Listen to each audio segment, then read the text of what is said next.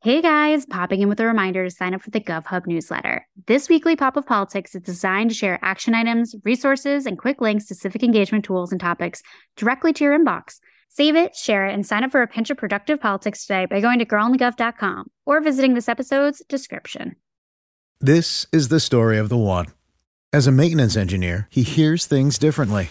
To the untrained ear, everything on his shop floor might sound fine, but he can hear gears grinding or a belt slipping. So he steps in to fix the problem at hand before it gets out of hand. And he knows Grainger's got the right product he needs to get the job done, which is music to his ears. Call, clickgrainger.com, or just stop by. Grainger, for the ones who get it done. Welcome to Girl and the Gov, the podcast. Where our goal is to make politics more accessible and less intimidating. The show features an interview with an expert in the political field, walking us through the many cues we have about politics, civics, government, and more. By providing civic education in the places we are, on our phones, and in the language we speak. And yes, we know we say like a lot. It's kind of the point, because politics needed a rebrand. Welcome back to Girl and the Gov, the podcast. Happy Wednesday. We have some things to chat about, some thoughts to share, because we actually got a request from our amazing, amazing audience to talk about the RFK of it all. Mm-hmm. Samantha, give us It the tea, is- honestly, because there's pipe and hot tea associated. There really is. And it is so interesting because when our listener DM'd us and was like, wait, can you guys talk about this? I was like, oh my God, how have we not? And so Yeah. we've been skipping top stories a little bit, just scheduling wise recently. And I was like, that's honestly probably how we skipped over it.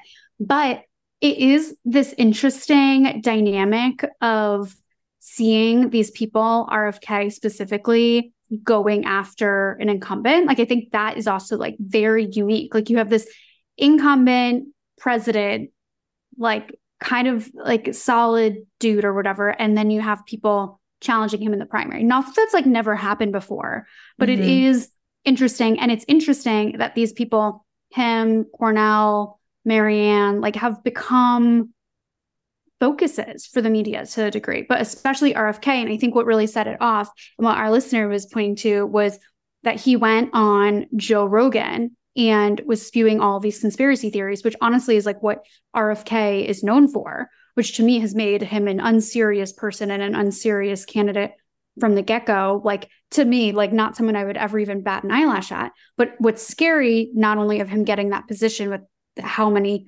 gazillions of followers and listeners that Joe Rogan has, is that he is just spewing like continuous or how much support these conspiracy theories and stuff have. It's it's like wackadoodle stuff, wackadoodle time, as we would say on TikTok. But Mhm. what I think especially is so wild to sub to give like a little sub tweet here is how the hell is a Joe Rogan podcast episode almost three hours long? You could not get me, you could not catch me dead doing anything for three hours straight. No, Three it's Our conversation. And the fact that he's so popular for it is so that's even more shocking. Like there's It probably is- so many like freaks on the internet who just talk and talk and talk for hours on end, hoping someone will listen to them. But like Joe Rogan actually has millions on millions of people listening to him spew for like hours on end. It's insane. insane. And giving the mic to a range of different characters. Crazy I think Joe. Rogan is known for that, for just kind of having controversial people on his show. And so this just fits right into the mold of totally. the Joe Rogan show. But um, it makes sense. Like I definitely think it's a pair where it's like, oh, okay, like they booked him totally. Like Yeah. the shoe fully fully fits, but like it's still I need So to I do guess- one thing really fast. okay. Google RFK, nothing else, and then look at the first video that or the first article that pops up. Okay, just RFK, Yeah. not the shirtless yes. push-ups. And like CNN's the only one reporting it, but I'm like, okay, video RFK Jr.'s mm-hmm. shirtless push-ups go viral. This man is yoked. Ha- the fact this happens to be news on the day that we talking we're talking about him. What do you know? But you know, sorry, I that was just a sidebar. Well, no, what's also so weird about this situation is the fact that he's running as a Democrat. Yes, like if I want to talk about that. I think I think if he I mean I think he's like I said, Wackadoodle Town, USA, like that's his zip code for sure. But if he were running as an independent or I, you know, insert some other very small third party, I'd be like, okay, I like why, but okay, I see this. But the association that he's making between himself and the Democratic Party is like a really strange connection for me. Like I'm not the math isn't mathing. I'm like, are you trying yeah. to well, create a line so- where you're discrediting like the Democratic Party because then your stuff is so wackadoodle and you're trying to create a line. I feel like it has something to do with the Trump era and like the Trump base and how he's almost creating a democratic version for that potentially because mm. but which is mm. what I'm so curious about. I'm like first of all, is this his actual just views on the world? Like, does he personally believe this, or is this like a strategy for kind of breaking the mold and bringing in different people and trying to stand out from the classic D Democrat? But yeah, I'm like, this strategy, I'm just curious what kind of like polling or whatever they've done because I feel like the conspiracy theorists on the right are for Trump. Like they're the conspiracy theories theorists on the right aren't looking for like a moderate conspiracy theorist. They're like, oh, I'm a conspiracy theorist, but like I don't mm-hmm. really like Republicans. You know, I just feel like totally. they're probably all over there. So I'm like, what audience is he catering to RFK on the Democratic side? I know there's some like anti-vaxxer, like hippie types who like don't want to, you know, take an Advil or, you know, take a vaccine because they don't know where it's from. Like they want to be like holistic and natural, like maybe that group. But other than that, like I can't think of like a democratic demo that is into the conspiracy theories and like what values do you hold? Are you pro choice? Are you like what other what are your other values if you're voting for a guy like this? To me, it's like what like where if that's your platform that you're starting on like again who are you connecting with in the democratic party but yeah. like i will say this though because his polling is what's been part of the conversation that there's like a good 20% of yeah. dems that are on his side that are vibing with him which is wild and i don't know if it's like almost like people that are in the party that aren't progressive like they're more moderate old school dems in some way and yeah. they're like looking for but they have questions about the establishment, but different questions about the establishment than the progressives do. So like that's all I can really come up with. But again, I'm like, yeah. then how, still, how that's are we true. I guess he could be here? like anti-establishment Democrat, but in a different way. Yeah. But again, it's like no, it's so interesting. At least he's running as a Democrat and not running in some third party that's going to fuck up the general, which there that's are many threats point. of at the moment. But yeah, I, just, mean, I'm just, it's very mind boggling. I want more info. I know it's mind boggling. I was looking at him before we hopped on, not looking at him specifically, looking at his bio and whatever, not necessarily the shirtless push ups that video situation. But like he's Harvard, Harvard, mm, can't say it, educated. And I think it like goes to show like it does not matter what school you went to. That does not make you intelligent. Like you could go to Harvard and still be a wackadoodle, absolute nutcase conspiracy theorist. And I just need yeah. to put that out there. So yeah, I'm like, unless it's some again, some elaborate strategy to like fake I this. Mean, we could make our own conspiracy theory about it. Yeah, maybe he's be so on brand. Maybe he's a conspiracy theory that this isn't actually what he believes, but he's trying to appeal to some base that we don't know exists. But oh, that was the other point I was going to make though is you know like how especially when we talk to like some of our friends that represent um, areas in the South and they talk about like like okay like an Arkansas Democrat isn't like a New York Democrat or yeah a North Carolina Democrat isn't like a Vermont Democrat like whatever the comparison is and so to that I wonder if there's an element of unfamiliarity in other areas that like we're not in that you know, like we're just not. Yeah, but I feel like those Democrats are going to be more moderate versus like the more whack job yeah. conspiracy theorists. So I'm just like confused. But I guess like he might be coming off as as middle of the road with touch of conspiracy theorists. I don't know. I guess it's like also too, it's like to psycho to be like you know fake psychologist for a second like i think everyone always thinks that like they're the good guy or like their party is like or their side is right and going to come from like a a middle ground or ra- like from rationality and so then it's like us seeing this thing that's like this isn't rational how could this be within our orbit but it's like yeah. there's he's just no. nutty he's cuckoo for cocoa puffs it's wackadoodle time it's literally wackadoodle time. I also, to a different thing that we were talking about earlier, is the third party situation, mm-hmm. which is like very, it's always troubling. And I know it's like someone's going to be like, well, our system is like fucked up with the two party system. I'm not disagreeing. I'm not saying like it's not, but working within the kind confines of like our current system and what will be a Biden like matchup against I can't say anything else but wackadoodle, this goddamn podcast. Mm-hmm wackadoodle on the Republican side, like voting for the third party candidate as a protest doesn't get you anywhere.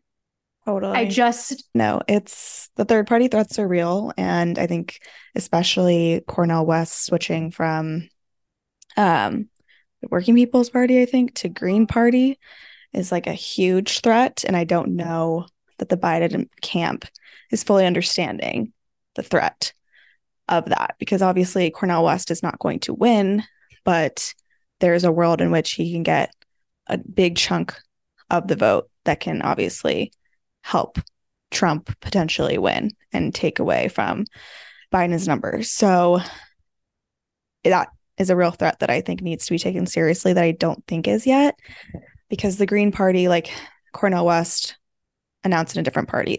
That party doesn't have as much infrastructure like in ballot access in certain states versus the Green Party, who's actually more established, has ballot ballot access, and could actually be a general contender in the general.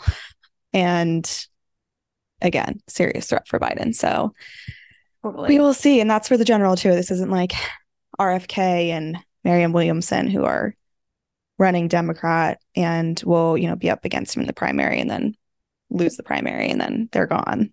Threat's gone. And here's the thing I empathize with people feeling like Biden isn't the person that they want as their choice. I really do. He's not who I wanted like last election for sure. But yeah, this is the cards we were dealt. Let's work within it. Quite honestly, he's actually accomplished a shitload of stuff. He's yeah. going on this Biden economy. I can't Biden economy. Biden Bidenomics. Bidenomics. That's yep. not going to be easy to say. They fucked up yeah. there. Rebrand. Bidenomics. Oh, okay. Well, regardless, I like the concept.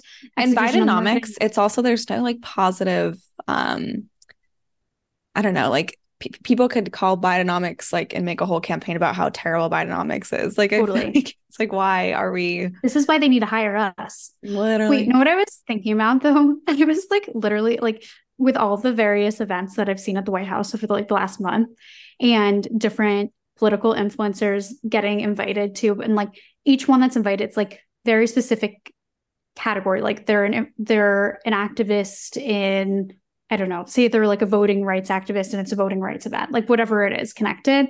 And I'm like trying to think of like, okay, how do we game the system? How do we get invited to this? And I'm like, what's our niche? What is the event? What our niche is like, where is the event for the basic white bitches that want to go to the White House? no, literally. Like, and genuinely. like now with some of the work I'm doing, like we are doing an influencer program and like, yeah, it's like prioritizing very diverse audiences and niches from like single moms to travel to fashion to like literally everything, which is great, which is what is so needed. But yeah, you're like, where are the basic white bitches? Because I've been like, like, thinking, like, we why? will like... vote progressive too. I promise. You got to retain us now. God damn it. Yeah. Um, the Bidenomics. I'm actually good at that. I feel like we really hit the nail on the head on that. Like, that can become a joke just as well. I know they want it to become like this thing that to point back to, like, look at how amazing the economy is. So, like, a lot of people can say there's bad things about the economy currently as well. Or, like, what if totally. we go into a recession? Then the recession's going to be called Bidenomics. Bidenomics.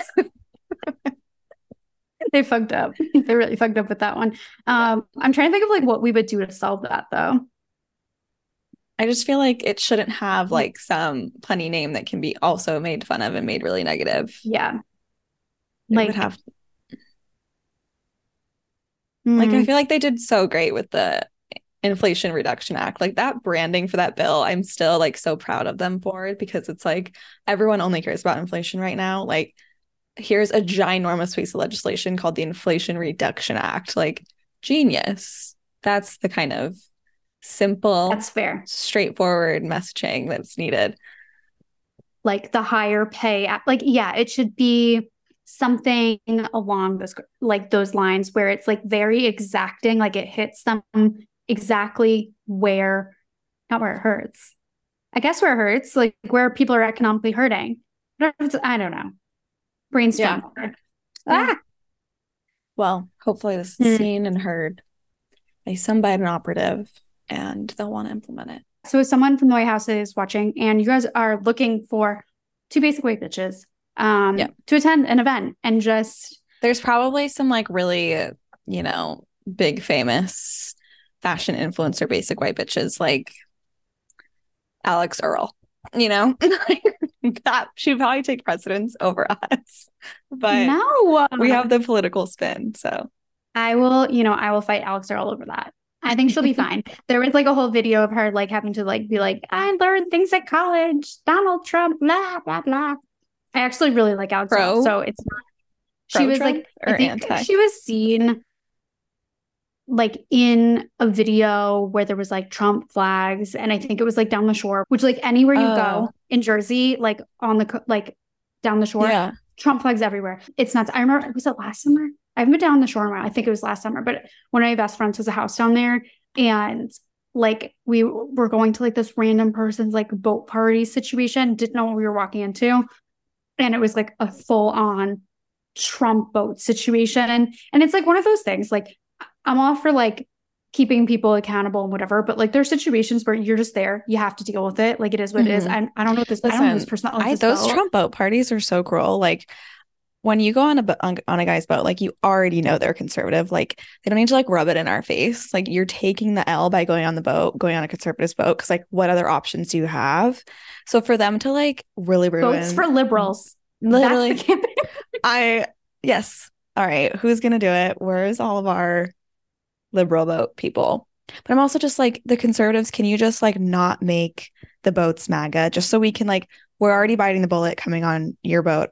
We know you're conservative, and we're swallowing that pill and swallowing our pride to do it.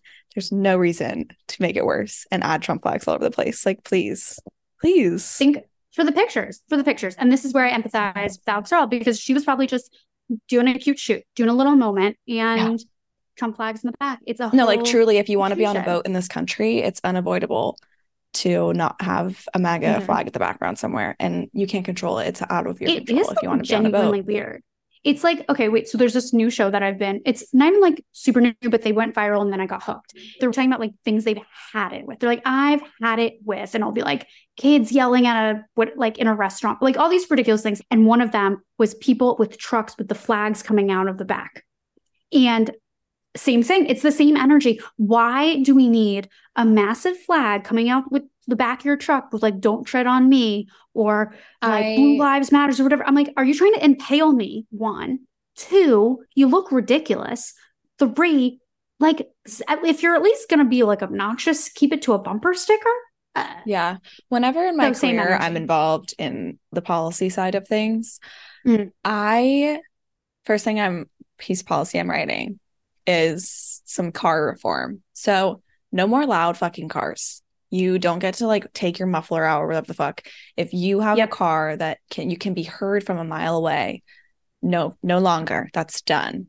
Flags will add that to the list because and also this goes for motorcycles. The loud motorcycles can also Ugh. eat shit. I, just truly like why the small dick be- energy of it is Yeah. insane. It's like it's going to be the noise pollution reduction act and will include the flags just like as a little earmark on the piece of legislation just so we can get that included as well. Because it's safety at the end of the day. Safety first. Safety first. But we have an episode that was our rant for the week um which i know everyone subscribing comes for for that mostly but i think i will take second place to the our amazing guests that we have every week of why you come back and listen I'm to so us proud of you for putting that ego aside. I know. Um, but I do it for our guests because I love them the most, more than sure. myself. Let's introduce ours today. So, our guest today is Dawn Huckelbridge, Director of Paid Leave for All. So, you can guess that we are talking about paid leave for all, defining what it is, what it means for the person that might take it, looking at what it would mean for businesses, small, large entrepreneurs, everything, and how this would get passed at the federal level, where we're at with it, because we came pretty close and we talk about that as well. So, without further ado, here is Dawn. This is the story of the one. As head of maintenance at a concert hall, he knows the show must always go on. That's why he works behind the scenes, ensuring every light is working, the HVAC is humming, and his facility shines. With Grainger's supplies and solutions for every challenge he faces, plus 24 7 customer support, his venue never misses a beat. Call quickgrainger.com or just stop by. Grainger, for the ones who get it done. All right, let's get into it. Today we have Dawn Huckelbridge from Paid Leave for All on the podcast, and we naturally are going to talk about Paid Leave for All. But before we get into it, Don, would you mind telling us what you guys do, what the focus is, and also sort of like what Paid Leave for All is, which feels like has a lot of different rabbit holes we can go down for sure. For sure. Lots of rabbit holes. Yes. Dawn Huckelbridge, I'm the director of Paid Leave for All. And Paid Leave for All is the, I'll give you sort of the, the formal line. We are the national campaign of the organizations leading the fight for paid family and medical leave for all working people in the United States. And what I should say is that, and I'm sure we'll get more into this, we are one of the only countries in the world that guarantees no form of paid leave for its workers. Zero.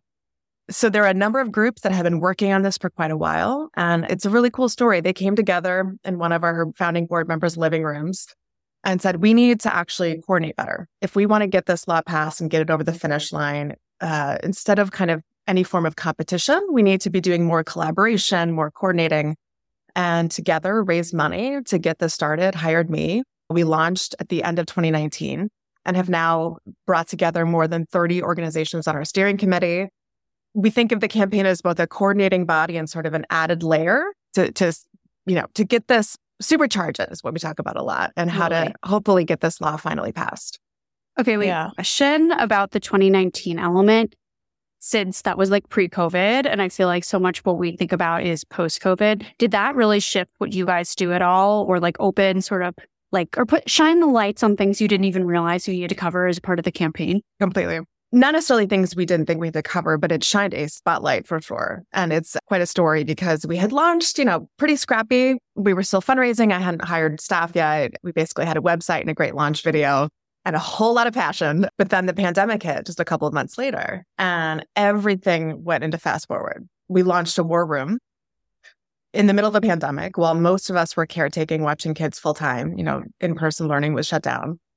It was chaos. Learning how to use Zoom for the first time, many of us. yeah. But we realized what it would mean in a country with no paid leave to go through a pandemic, what that would mean for caretaking, what that would mean for public health.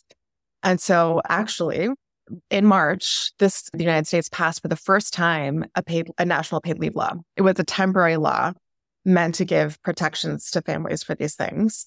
Is paid family and sick leave. And we already know that it actually prevented more than 15,000 COVID cases every day.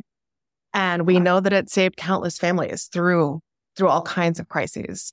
Unfortunately, it expired. You know, we tried very hard and we are still trying very hard. We came really close to making that permanent, to, to getting something permanently done. We were a vote away, an inch away, and we're still going to get it done.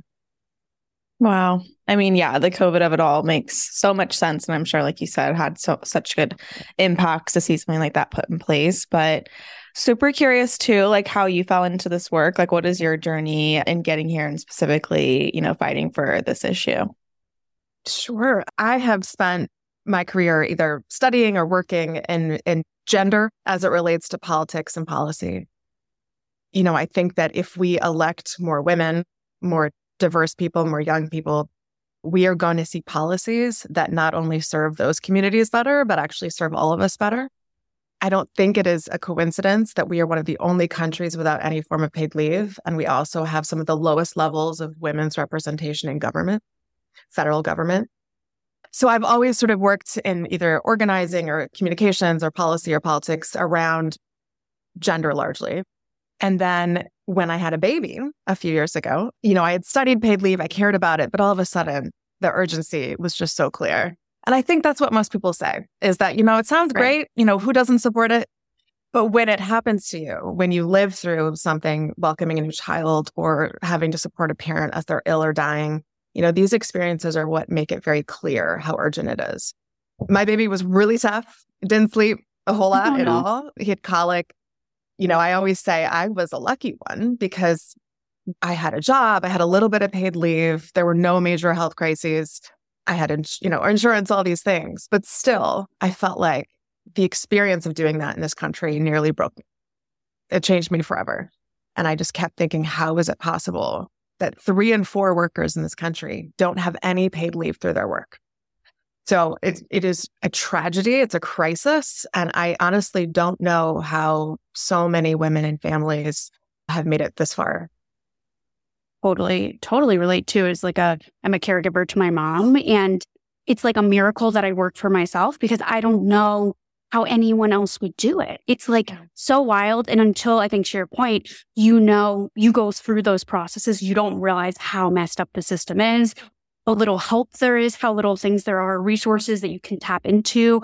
And the same goes for obviously moms as well in the whole system. And it's wild. It's like i really don't know how it's this broken till we got to you know this point. And you know it definitely feels like where's sort of the end of the tunnel. And so i'm curious what paid leave looks like as a whole like if we're describing it and we're telling joe schmo on the street like okay we have been in this situation we've seen it all we need paid leave and he's like what is that like what are you telling him Yeah.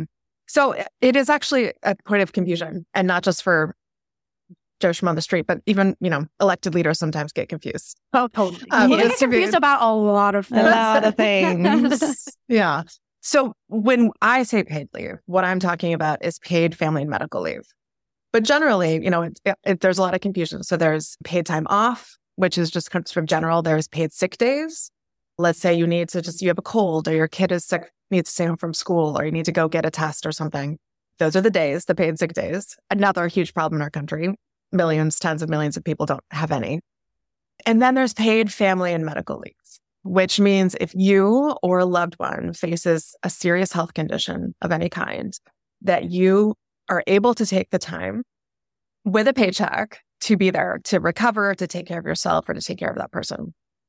So ideally, I think the standard we think of sort of the minimum is 12 weeks when you think about recovering from certain things or having a baby. I will say that around the world, you know, let's talk about Bulgaria. They give 410 days of paid maternity leave. But in my mind, right now, there are so many people that have zero days that whatever we can get is going to save lives and, and save families and save jobs. So it is the peace of mind that you can take that time and be there for the people you love. Absolutely. What are, I'm curious, what are some of the countries that like are the, you know, inspo, so to say? Well, you know, there are a lot of the sort of Nordic countries, you know, have very good policies. We often talk about them in terms of sort of their gender policies. But it's it's not just these sort of, you know, utopian Nordic countries. It is nearly everywhere that is better than the United States. As I said, I think we are one of six countries now that has no form of paid leave. So you name it, that country is most likely to be better in terms of the way they, they take care of families than we are. yeah. And I'm sure like we could get real deep with the answer to this question, but why do you think that is? Like, why does the US function in this way? I think I have my theories, but I'm curious, like, what you think, I guess, is maybe rooted in our culture or whatever it may be that makes us so terrible at, you know, being supportive of workers.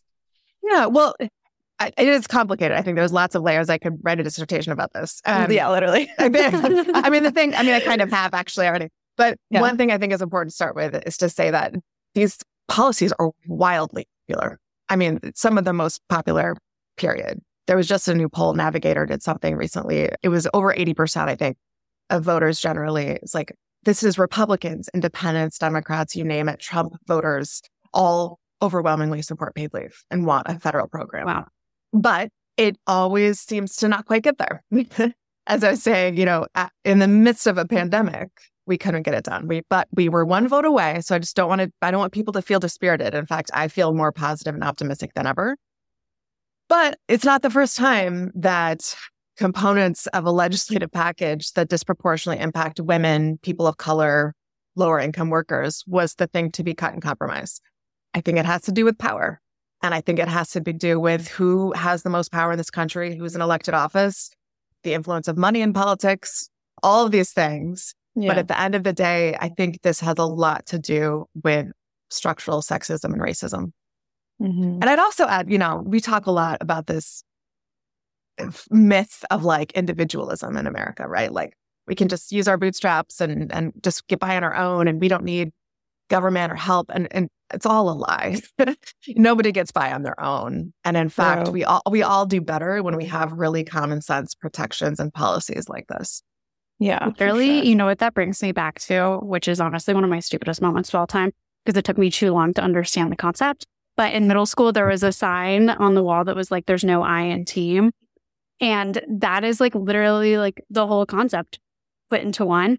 My stupid moment was I really didn't understand. I was like, of course, there's no I in team. Like, how are they thinking they're spelling it? So, anyways, that was my blondest moment of all that. But to also sort of, you know, hit a question here that I think a lot of people have that maybe it's their blonde moment. I don't know. But what is the difference between paid leave and maternity leave? Is there a difference? Well, so paid maternity leave is a form of paid leave. There's also, if you don't say paid, it may mean it's not paid. So you may just have the right to take that time. For Got instance, it. right now we do have the FMLA, which I'm sure folks have heard of, and I think causes some confusion sometimes because what that gives you is time away from work. It protects your job, doesn't guarantee you a dime. But maternity maternity leave is a form of paid leave. There's you can call it paternity leave, you can call it parental leave, family leave, and then medical leave and sick leave apply to yourself. Does that help clarify a little bit? Maternity, obviously, totally. it's for the mother. Yeah. For sure. Right. Especially the paid element, because I feel like that is a really confusing part. Like I know yeah. people that it's like, oh, well, they have leave, but again, like they're not being paid, but then other people that are. It's yeah. sort of like where the terminology comes in. Obviously, it's like you need as many clarifiers on it as possible, yeah. which is just mm-hmm. interesting for sure.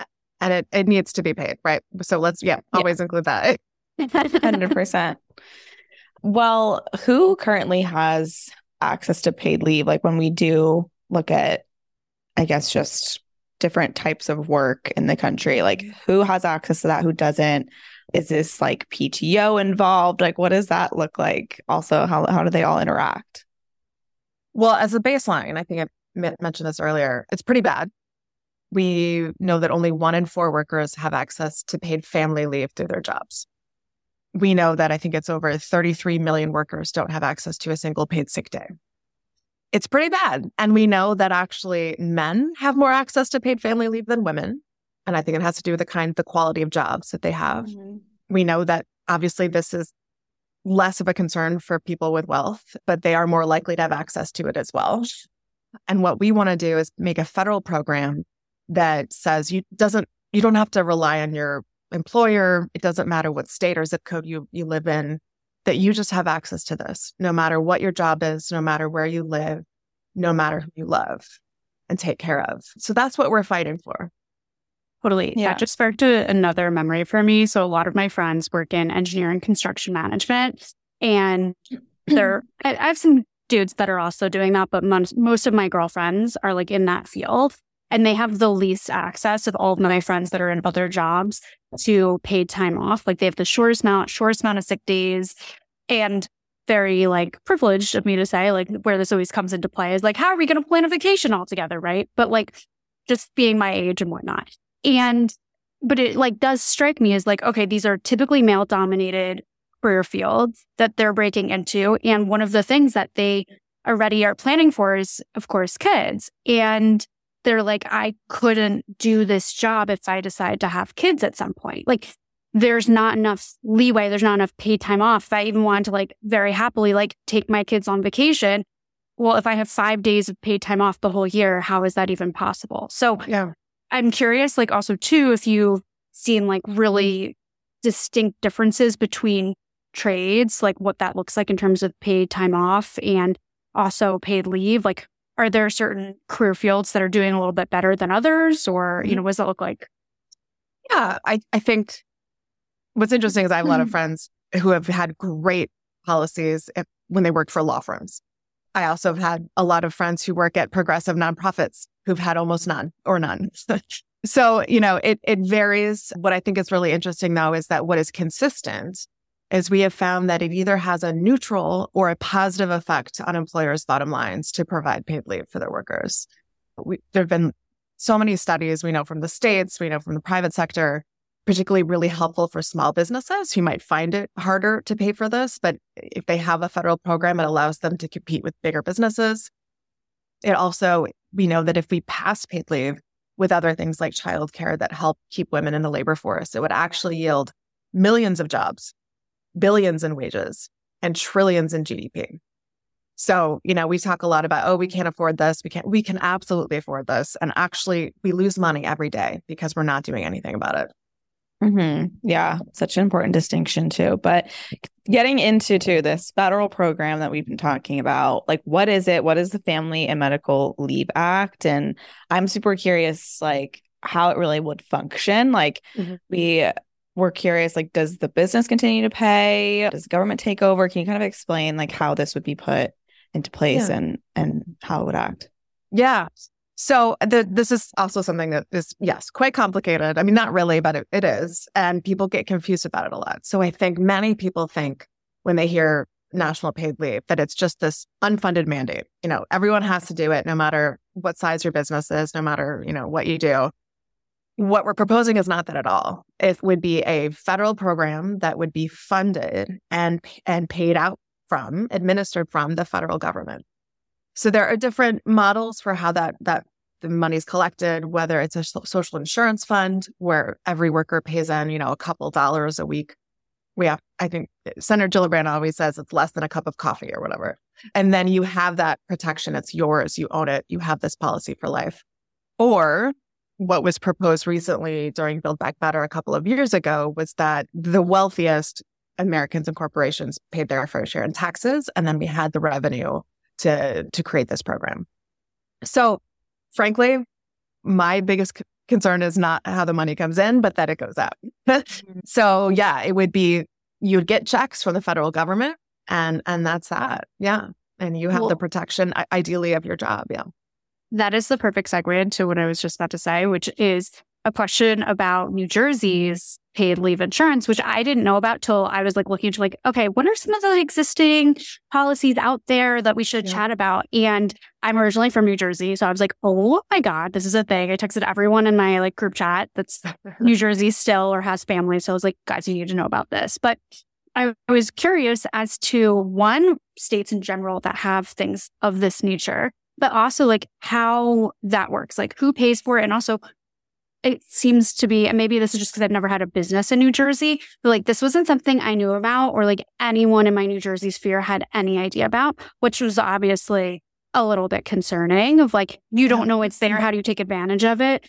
And so I'm curious too, in your, you know, scheme of all of this is like, do you feel like the laws that exist are taken advantage of? Or do you think like they're kind of like they're there, but no one businesses don't even know about them, so they can't take advantage of them? All, all great questions. And I don't know the answer to every one of them. but what I can tell you, because, you know, I focus personally less on the state policies and more on the, the federal policy. But we know there are 12 states in the District of Columbia that have passed policies, which is phenomenal there's been so much energy the last couple of years. I mean, in all states, red, blue, purple, there is new action. There are policies for city employees, public workers, teachers that have popped up in the last few few months. But yeah, so there are a number of states, which is great. We're so supportive of that. We want to see more and more happen. And they are, again, I think these are all social insurance funds. People pay in a little bit from their paycheck and then they have access to it. I think it's you're you're right that there are probably lots and lots of people who don't know about this, and I know that there are efforts both from the government and the nonprofit sector to try to help people know your rights. But um, if anyone's listening now, you can go to one of our partners' websites. It's a Better Balance. Google Better Balance, and they have all kinds of state know your rights resources, and you can find out if your state has one, and probably directly link to how to access it. But yeah, I mean, it's all this kind of thing is complicated. You know, people don't always know about it, know how to access it, what paperwork to fill out. But I want to, I think there's often skepticism about will it work? How does it function? Government can't do anything. And um, one of my friends, Indy, has a great saying. He says, Have you ever tried to call Comcast? Like, actually like oh, have faith. Have faith in government and and it will work for you. But yes there are there are a number of states and we're going to see more and more. And and my hope is not that that stops. It's just that we need a federal program in addition to that to make sure that we cover everybody. The way i'm going to use that for the rest of my life. We have you ever it's called a any right? customer service like line for a major corporation like actual hell on earth? Thank you. Um google's the worst oh my god, Google, does they even have one? Like I've never been able to find a contact. Well, and they're um, like all AI chatbots now, yeah, right? They exactly. make no sense. And then they all tell you that they're not the right contact and they send you to someone else and they just keep sending you to people. Cause I was trying to yeah. fix our, we like use Gmail suite for our business and we, and we were like failing on, not failing, like had a storage issue with one of the accounts. And I was like, I just want to buy more storage just for this account. I, yeah. it was like a three day process and I still, I just did it wrong. I was like, you know what? Like you're going to be taking Might too much well money be for the me. DMV at that point. You know, DMV is easier and they're nicer. yeah. yeah. Uh, well, we're also curious too how paid leave gets factored in for people who work for themselves, like who mm-hmm. are, you know, own a business. Can you kind of yeah. that picture too? Yeah. Well, the program that we want would when we say all, we mean all any working person. So whether you're freelance, whether you're self-employed, whatever it may be, it's a it's a program that you would that would cover you. So that's that's what we're fighting for, and and that's hopefully what we'll get soon. Totally. And I'm curious. I know we hit on this a little bit, but what the consequences are for not having paid leave. I know you said like we lose a lot of money as a country and as an mm-hmm. economy, but if you could paint the picture of like some of the other things that really mm-hmm. are are impacted by us not having this. Yeah. So much. So, yeah, money. it means we're not going to be as competitive as a country in terms of our economy. It also means just individual families. We're losing so much in wages, billions. It means that, you know, just the instability. We're not going to have that peace of mind that if the crisis comes up, that we'll be okay, that we can float rather than sink. It also suits public health. With you know, when when people go into work sick, they spread illness. We know that when people don't get tested and treated, there's going to be worse health outcomes for everybody. We know that when parents don't take paid leave after they've had a had a baby, that that is so bad for the mental, emotional, physical health of the whole family.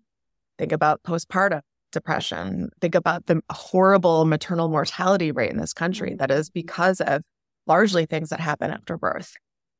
So, all kinds of health implications, economic implications, also equity.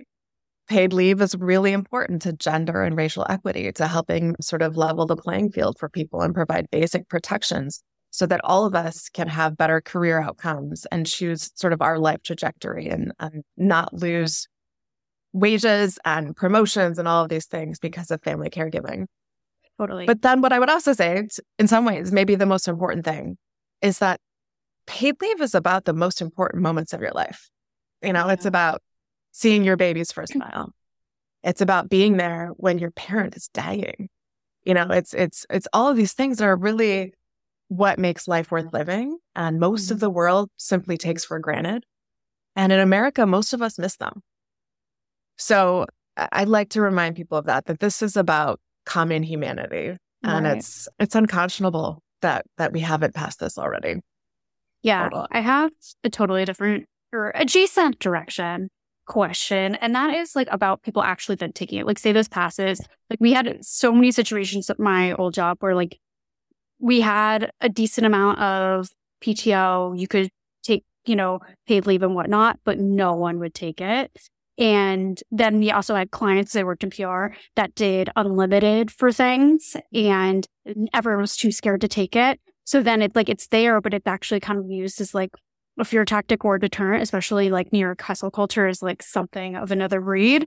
So I'm curious, like if this were to pass, like if there would be anything integrated into it that would make it almost like a requirement to take it in some way, or if there'd be like any incentives for businesses to have their employees actually utilize the resource that's provided to them. Well, there'd be no requirement. I don't think that's ever been talked about. Right. But what we talk about a lot, though, is role modeling.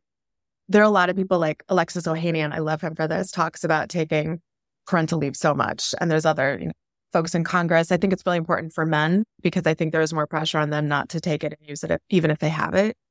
So I think it's so important that people do it, that they talk about doing it, that they take their full leave, and that we just make that, yeah, part of culture. And the, the funny thing is, we talk about, yeah, hus- hustle culture, this whole lie about like needing to FaceTime and dust time and hours and stress. And, but the reality is, when workers have paid leave, we find not only is the business m- more profitable, I mean, the, the workers are more productive, they're happier. You know, in the long run, it serves everybody. They're, you're more likely to keep talented workers. You're not going to have costs of turnover so, yeah, I think, you know, there would be no legal requirement. That would be hard to implement, but there hopefully would be a lot of know your rights work and a lot of culture work and a lot of role modeling. Yeah, it's like a whole HR initiative that yeah. we would have to get into. Well, I would love to have that problem. I would love to get yeah. to Let's the point when we just, first, and then yeah. we'll work on you know shifting cultures. But um, talking about the future of this of this bill can you kind of explain where we're at? Like what's the mm-hmm. pathway to getting this through and getting yeah. making this become a reality? So as i mentioned in 2021 actually for the first time we did pass paid family medical leave through the house of representatives which was great. First time historic. We were only one vote short in the senate so it didn't actually move on to the senate. We're going to get it i swear. We're going to get that vote. But we actually have a new bill in Congress. Congresswoman Rosa DeLauro and Senator Kirsten Gillibrand introduced just recently, along with the Healthy Families Act for paid sick days, the Family Act, which is our paid family medical leave legislation in Congress. Uh, so we are trying to get more sponsors. We are trying to get lots of awareness of it and visibility and enthusiasm. I don't think there is like an immediate path. It's not, it's not going to be going to the floor for votes any day really soon, but there is so much new energy in Congress. We actually have, for the first time in history, a bipartisan working group on paid leave. We have a new dad's caucus. We have a mama's caucus, you know, all these different kind of little groups of Congress people who, who are interested and passionate about getting this done, which is exciting. So my, what I always say is, you know, help me God. We either get this done this Congress or next. You know, as I said, after the pandemic, it just feels like to me this is no longer a nice to have. This is a must have. Right. And so we are, that is the goal. And we are trying to just make sure that more and more people are aware of this and that most importantly, they are calling their elected officials. It really matters. So, anyone who is listening, I hope you can pick up the phone, call 202 224 3121 is the switchboard. Is. you can go to our website with two clicks, contact your electeds the more that they hear from you, the more we create a pressure cooker environment that we've waited long enough, the more progress we'll make. Yeah. I was also curious too, like what, especially this Congress you guys have been facing. I feel like just what's going on right now in Congress is just the obstructionism is yeah. real. And yeah. it seems like it's so much, you know, kind of partisan fighting and game playing that there's so many like real issues that like actually need to be legislated on that we just can't yeah. because they're talking about like banning stoves and shit. So, like, I don't know. What are you facing as far as like you know doing that kind of lobbying work with this current congress? Uh, it, it often disappoints me that the things that happen in congress or more importantly don't happen in congress. Yes. it is it's tragic that we get so little done. I don't have a great answer for this but is that we yeah. are trying to chip away you know we think a lot about targeting. During build back better it was a really like surgical approach to the votes that we needed we would have actually passed that through this sort of complicated thing called re- budget reconciliation, which meant that we didn't even need Republican votes. We just could have done it with a Democratic majority. And again, we were one short. But there's, you know, we try to constantly shift with what's ha- what the legislative landscape is, uh, and you know, I think we're very pragmatic about what the path ahead will be. But so the more moderates that we get uh, interested in this, the more Republicans, and there are. I mean, you will not find a member of Congress who says like, "Nope, n- against paid leave, horrible idea." You know, Yeah. hate moms, hate babies. You know, Right. and I think there's a lot of people. It's interesting after the Dobbs ruling when we Ro- Roe v. Wade went down. I think there's a lot of people who felt pressure to talk about family policies, and what I have often said is they're not tradable. First of all, like you can't say like, well, look away over here. but like, if you are going to talk about a family policy, you better mean it. It better not just be lip service. So Yeah. if this is something you're doing to inoculate yourself from a horrible vote, voters better challenge you on that. Right. Totally. Because I was going to say there are also like the state level been so many red states, like Mississippi is one trying to extend Medicaid coverage for moms now that this, you know, these these horrible abortion bans are fully in place. That it's, it's us like who are totally, you know, super, super pro choice. We're like, we see you. Like, what in the what in the hell are you guys doing? Yeah. Like this is bullshit. And Yeah. it's interesting though that like this can also be sort of used and positioned in a way of like, well, we we took away this, so we're Yeah. gonna give you that. it's like they think so little of women voters, basically, that Totally, like, look over here, like we forget about that. Look at this, you know. It's, Yeah. and and I think actually it's been it's been interesting how they have been surprised by what's happened at the polls. You know, didn't didn't think that it would really matter that much to people. So Yeah. anyway. It's yeah, it's one of those things where I feel like I've had like so many conversations with whether it's like guy friends or guys I've dated over the years. You're like, oh, like it doesn't matter that much, and it's like it's not your body. Well, right, Like yeah. how like Yeah. how are we? I've like, actually heard that verbatim being like, well, it doesn't like affect me, so it's really not like up there for me. I'm like, what? Yeah. Well, for those who want to like get involved and help Yeah. push this over the finish line, you mentioned the switchboard, but are there any other things that not only like people can do to help you at the federal level, but like is there things like local, state that people can do as well? Any like thing to highlight there as well? Yeah, I mean, I think most important is talk about this to all of your elected officials. I mean, ask your city council member what they think about it. Is there a policy? You know, ask your your state legislators. And and for my personal selfish interest, please talk to your senators and U.S. Congress people.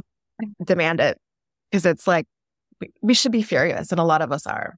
It is it is unbelievable that we don't have these common sense things, and we take it for granted that women will vote again and again without delivering for them. So, uh, yes, talk to your electeds, follow us, follow Paid for All. That's the handle we use spelled out on, on all of the social media things. We will, you know, try to keep folks updated on both, not just on the news, but also ways that you can take action, events that we're doing. We just did this fun campaign with Glamour that's going to actually continue to grow. Uh, we had a public awareness campaign that was driving to a petition. So we would love for you to sign that. That's going to be reemerging in the coming days. And again, you can go to our website and, and join us there and take action. But would love for you just to keep following this, to care about it, because it, if it doesn't impact you already, it will. And and to share your story. If you hashtag paid leave for all on any social media, we will hopefully spot it and, and share it as well. And your stories matter a lot. Yeah. I have one quick question because we get it a lot, and I feel like you'd be the person, perfect person to explain this. What are like the what is the use of a petition? Like, how does that help in getting legislation done or like sharing sort of the backstory of an issue? Well, in this case, it's it's not like it does anything magic, but it's important because it's an organizing tool that shows how many people care. So, you know, there's a lot of times they've gone to the Hill with wagons of petitions to show, like, tangibly show the number of constituents that care about a thing.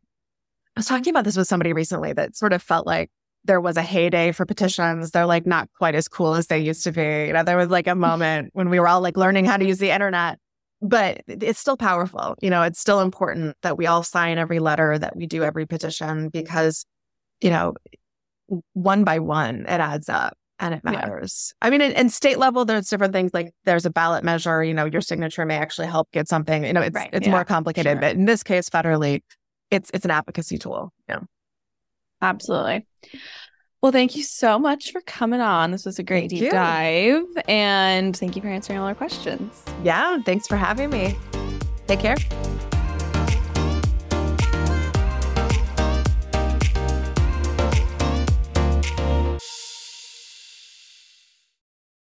Hey guys, popping in with a reminder to sign up for the GovHub newsletter. This weekly pop of politics is designed to share action items, resources, and quick links to civic engagement tools and topics directly to your inbox. Save it, share it, and sign up for a pinch of productive politics today by going to girlandthegov.com or visiting this episode's description.